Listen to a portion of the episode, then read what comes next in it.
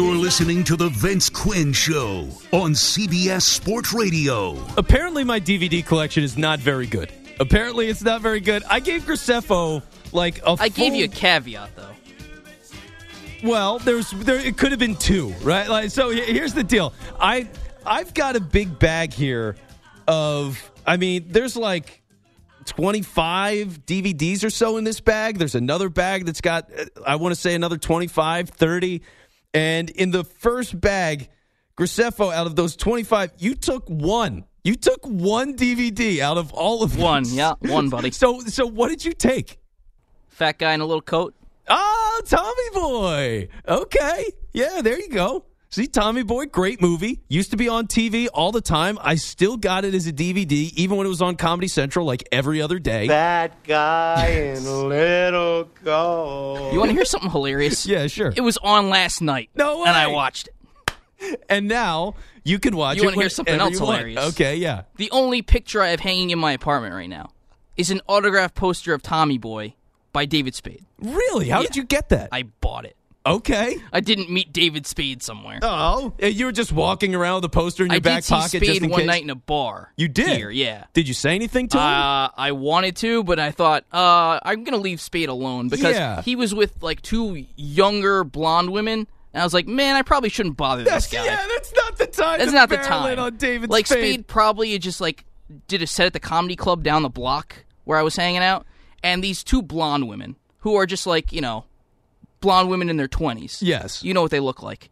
Spade's hanging out with two of them, and he's like he's just hanging out, having a couple beers, and I'm like, do I say something to Spade because I love him? He's like Yeah. one of the like he's one of the few celebrities that I genuinely love. But I was like, you know what? I really can't. I just I really can't. I get the same way. I gotta leave him alone. I look at all these guys. Like I had a time where, for me, being a Philly guy, I had a point where I was in the same room as Brian Dawkins, which is being in the same room as Jesus Christ himself. Like that is a massive deal to be in the same room as Brian Dawkins. And I'm sitting there and I'm looking at the guy and I'm just like, you know, I'm just gonna leave him be. He just like he just he's probably getting approached by everybody. I'm just gonna leave him alone.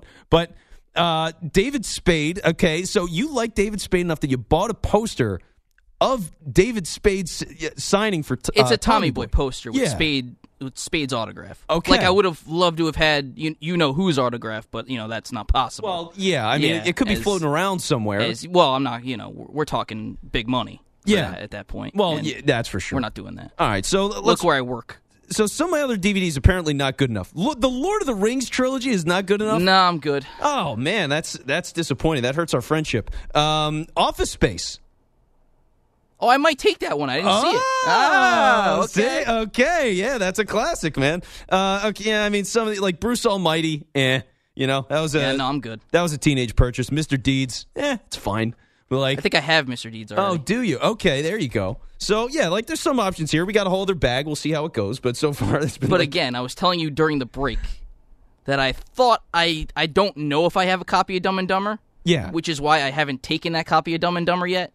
Because it's been such a long time since I've looked through them, I don't know if I have it. yeah, well, that, that's How the sad point. is that? Nobody uses DVDs anymore. Like that's the thing. Nobody looks at them. Nobody watches them. So I'm like, all right, I'm just giving them away. But yeah, there you go. Good for me. So uh, let's do this. Let's let's talk about Deshaun Watson for a minute because you see this story going out uh, through the whole week, and this is going to go on for months. By the way, I don't see any reason to believe that this is going to go away in the next couple of weeks. Here, usually, like if you've got a holdout, a lot of times the way it goes is okay. Guy's not happy. He takes a couple of weeks away. He shows some level of protest. They fine him if it really gets to that point. And eventually they come back, and they used to be able to forgive the fines. I don't think they can do that anymore.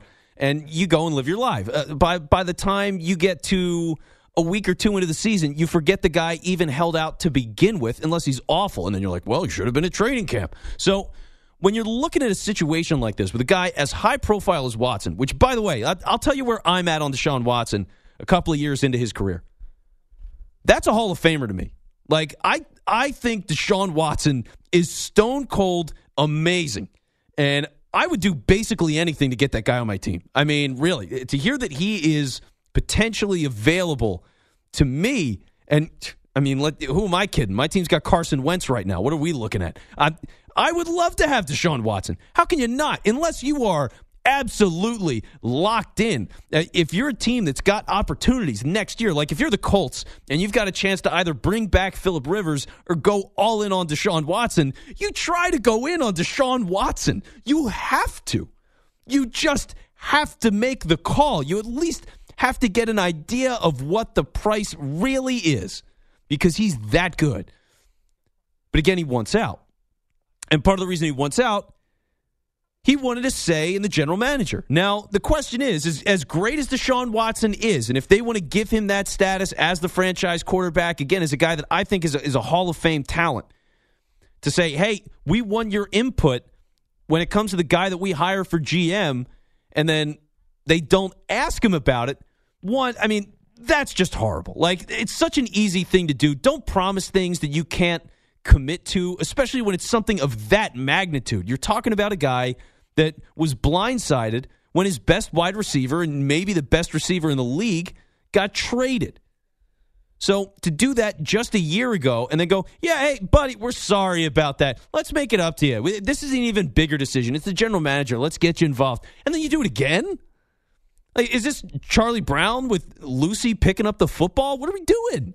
How do you do that to Deshaun Watson? I just I don't understand what is going on down there, and I totally understand the frustration of Deshaun Watson given all of that. But here's the other thing: how good is he at evaluating GMs? Like I have no idea.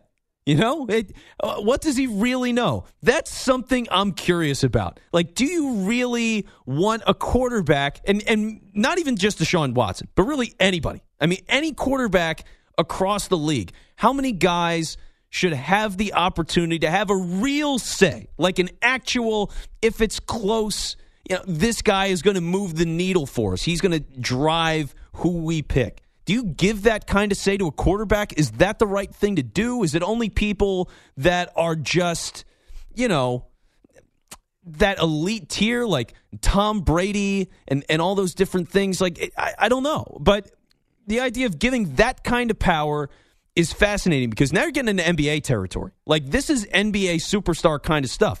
A guy who wants say in the in the biggest parts of the operation, he is their centerpiece. He doesn't get it. He wants out. That's what it looks like.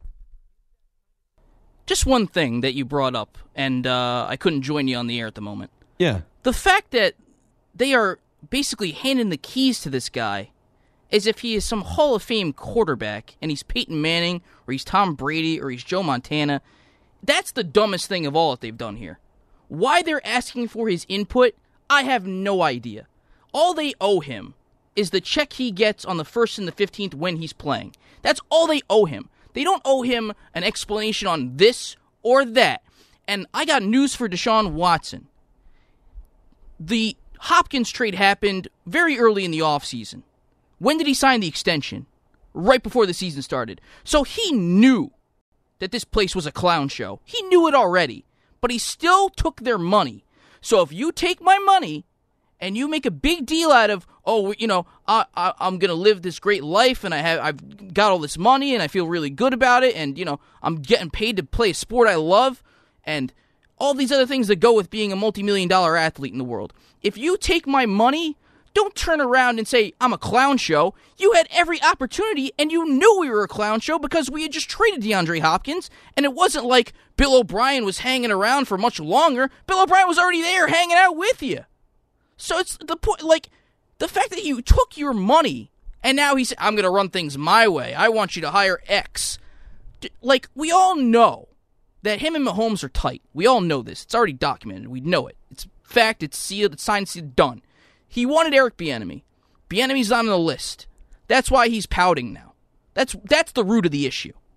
So you already knew this place was a clown show, and you turned around and took their money after they traded your best player. What are you complaining about? You took the money. It's a good it's point. It's your problem. It's your fault. You have to go fix it now. Yeah. No. Don't cry that you want to go somewhere else now. And that's the other thing too that I, I find is so strange about this, and it happens all across the league for whatever reason.